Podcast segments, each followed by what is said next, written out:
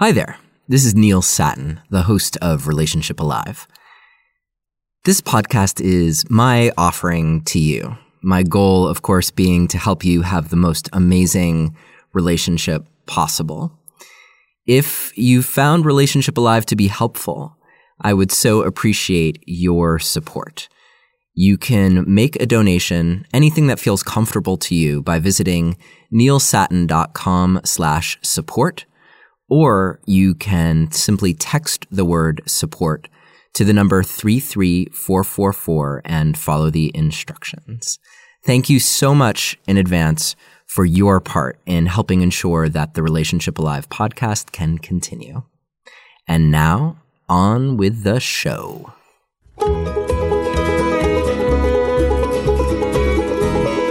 Hello and welcome to another episode of Relationship Alive. This is your host, Neil Sattin. On today's show, we're going to talk about consideration in a relationship and how to be considerate without being codependent. And we're having this conversation in the context of freedom in a relationship, freedom in commitment. So you're committed to your partner and within that commitment, you're supporting each other and being the biggest, brightest, most amazing version of yourselves that you're capable of being. But how do you do that without it turning into a disaster? And how do you do it without it leading to resentment on either side? So that's what we're going to talk about today. This balancing act that we do in relationship where we embody our freedom and at the same time, we recognize that the choices that we make have an impact on our partner, on our relationship. And we get to weigh the impact of our choices against our values and what we prioritize as being most important to us. And finally, uh, how do you do that without veering into dun dun dun codependency? So that's what today's show is about. Now, if I sound a little different, I wanted to let you know that that's because I am actually talking to you under a ginormous blanket. Um, turns out that yesterday and today, the uh, local construction crews decided that this was the perfect time for them to pave the road right outside my house. So it seemed that the best way to handle this in the moment was to take this big feather comforter and drape it over me, over my microphone, over the computer, and build a little fort for us to be in together today. So it might sound a little different. It might sound like we're closer to each other than normal.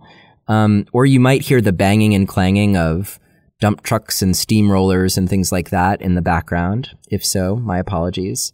I'm doing my best here under the blanket for you. And I'm kind of liking this, like being here in this little space. It's, it reminds me of times when I was young and I built a fort and invited a friend into the fort to share some amazing secret. So that's what I'm envisioning for us in our time together today. And in case you were wondering, uh, I did get married. It was two weeks ago now. And this is the first episode that I'm recording since getting married. So now I'm officially a husband. And I have to say that it feels really good. The day was amazing. The sun was shining, um, though it wasn't shining at the beginning of the day. So it was a bit of a, it was a bit dicey for a little while there as we debated whether we needed to come up with some alternate plans. But in the end, the gods and goddesses smiled upon us, the clouds parted, the sun was shining, and we had an amazing ceremony. Um, just feeling so blessed still by the way that our family and our friends showed up for us, and also just so much gratitude for uh, the gift that is Chloe in my life. And um, we're looking forward to sharing a little bit more with you about our marriage and our commitment um, in the coming months. So um, stay tuned for that. We have some some special things in store. to help give you some insight into not only how we pieced together our wedding in a way that was really meaningful, but also um, in the kinds of commitments that we made to each other, the kind of vows that we made to each other. So you can get a little bit more insight into what we've created in our marriage to help us um, live and breathe and shine and all of that together. Um, and there's a little bit of that in today's episode as well. So, because the question is, how do you show up in relationship to be big and bright and glorious. And that requires space and freedom and latitude and movement. Um, how do you do that in a way that doesn't jeopardize your relationship? Um, and that could be jeopardizing it through actually uh, jeopardizing the safety of your relationship in a way that's hard to repair or it could be jeopardizing your relationship because your partner who is so lovingly watching you grow and be your big, amazing self in the world, which hopefully you are being more and more of every day, um, to keep them from feeling resentful because you're sort of potentially taking advantage of them in some way. So, what balances out all the freedom that we give each other in relationship to be big and amazing? And that is the force of consideration. So, if I am giving you all kinds of latitude and blessings and saying, please go be your biggest, brightest, most amazing self, and you say, thank you very much, and then everything you do uh, stomps on the fabric of what we're trying to create together, that's not going to be very sustainable. So I invite you to just think about this that because we live in this world, we are dependent on other people. We live in a web of interdependency. And that means that other people's actions affect us and our actions affect other people. This isn't just because you're in a relationship. Like when you're just walking down the street, the things that you do or say, the people you choose to smile at or frown at, all of that has an impact on the world around you. It's like, um, you know, the butterfly effect following us around in our daily lives. So that's something that we bring into relationship with us. It's not like it suddenly appears because we have someone who loves us and whom we love. Um, however, the force of our effect on another is definitely amplified by the container of our relationship. And I think it's worth it to really be cognizant and aware of how our actions impact another person. Now, this is where it gets really interesting because the thing that really creates a line between consideration, which is I'm loosely defining as I'm taking you into account as I make choices, and codependency. Now, on the surface, they might seem really similar codependency is I'm taking you into account in terms of the choices that I make. But what's different about it? When you think about codependency, when I think about codependency, I think about um, making choices that are really about trying to control the outcome, trying to control how another person is feeling, trying to control their experience through the choices that I make. And, you know, if I know that something I'm going to do is going to create a lot of fear for another person, let's say, then maybe I won't do that. Or if I think that this new job that I want to take is going to disrupt um, the life of the family and that could be really challenging and you know, my partner's already complaining about the number of hours I spend at the office, whatever it is, then I'm just not going to do it. I'm going to make that choice. Those all, well, they could be examples of you being considerate, or they could be examples of you being codependent. Now, a lot of us in our fear of being codependent get a little uh, cavalier and start saying, well, okay, I'm not going to consider you at all. I'm just going to make the best decision for me that I can make. And that's like the opposite of codependency. But the opposite of codependency doesn't necessarily mean that you're doing the right thing. Um,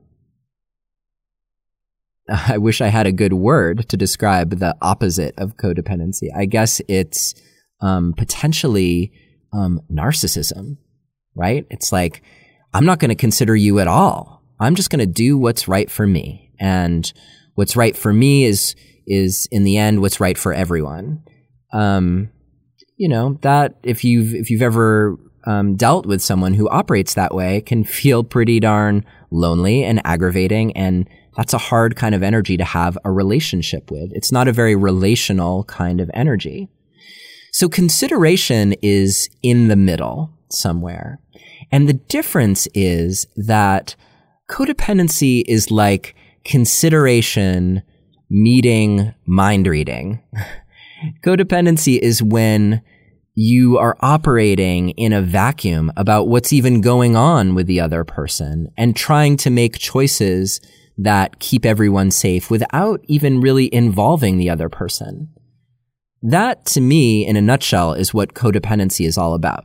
Now, I'll probably end up having an episode exclusively devoted to codependency. So we'll explore that topic a bit further. But I'm going to let this simple definition suffice for the moment that codependency is when we start making choices um, in consideration of how we think another person is going to feel. And often it's meant to avoid something that we perceive as potentially scary or threatening. Um, and maybe we delude ourselves into saying like we're saving the other person from experiencing that. But the reality is that if you're ex- if you're trying to prevent someone else from experiencing fear, the odds are you're also trying to prevent whatever their fearfulness will create for you. So it's your own fearfulness that you're also avoiding by being codependent. So what's the antidote? Well, the antidote and what makes something true consideration is communication.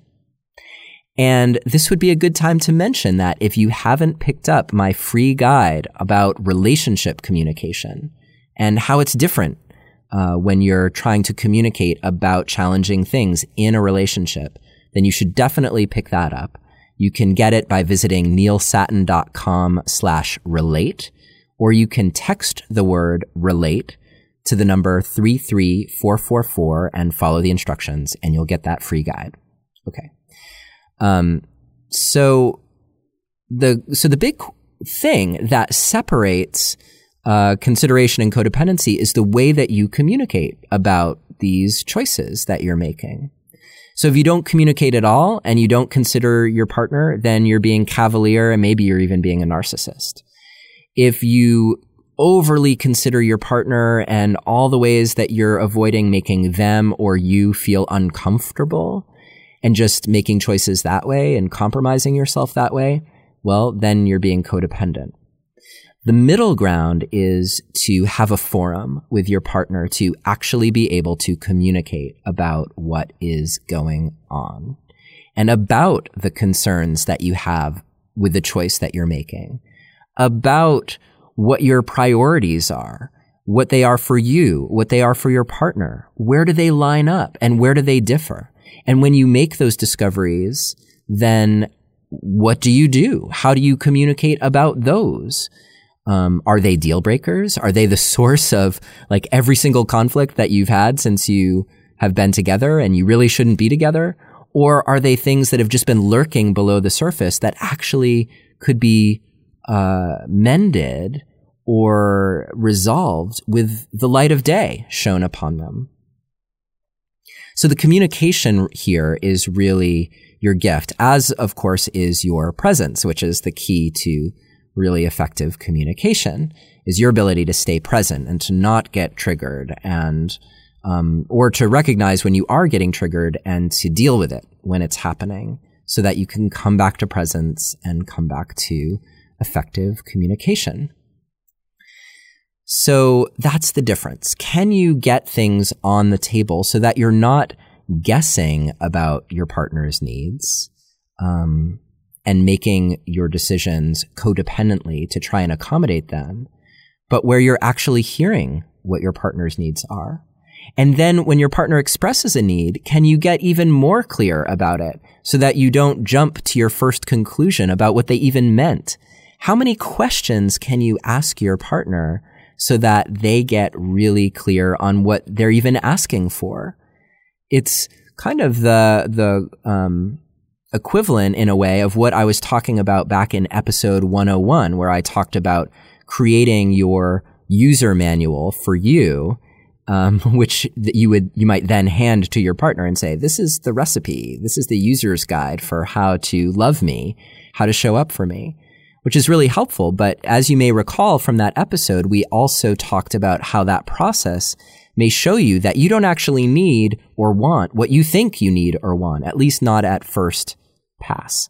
So, um, so now we're on the flip side of that. You're able to ask your partner and get really, really clear so that your decisions, your choices actually take what's true into account and not what you guess to be true about your partner.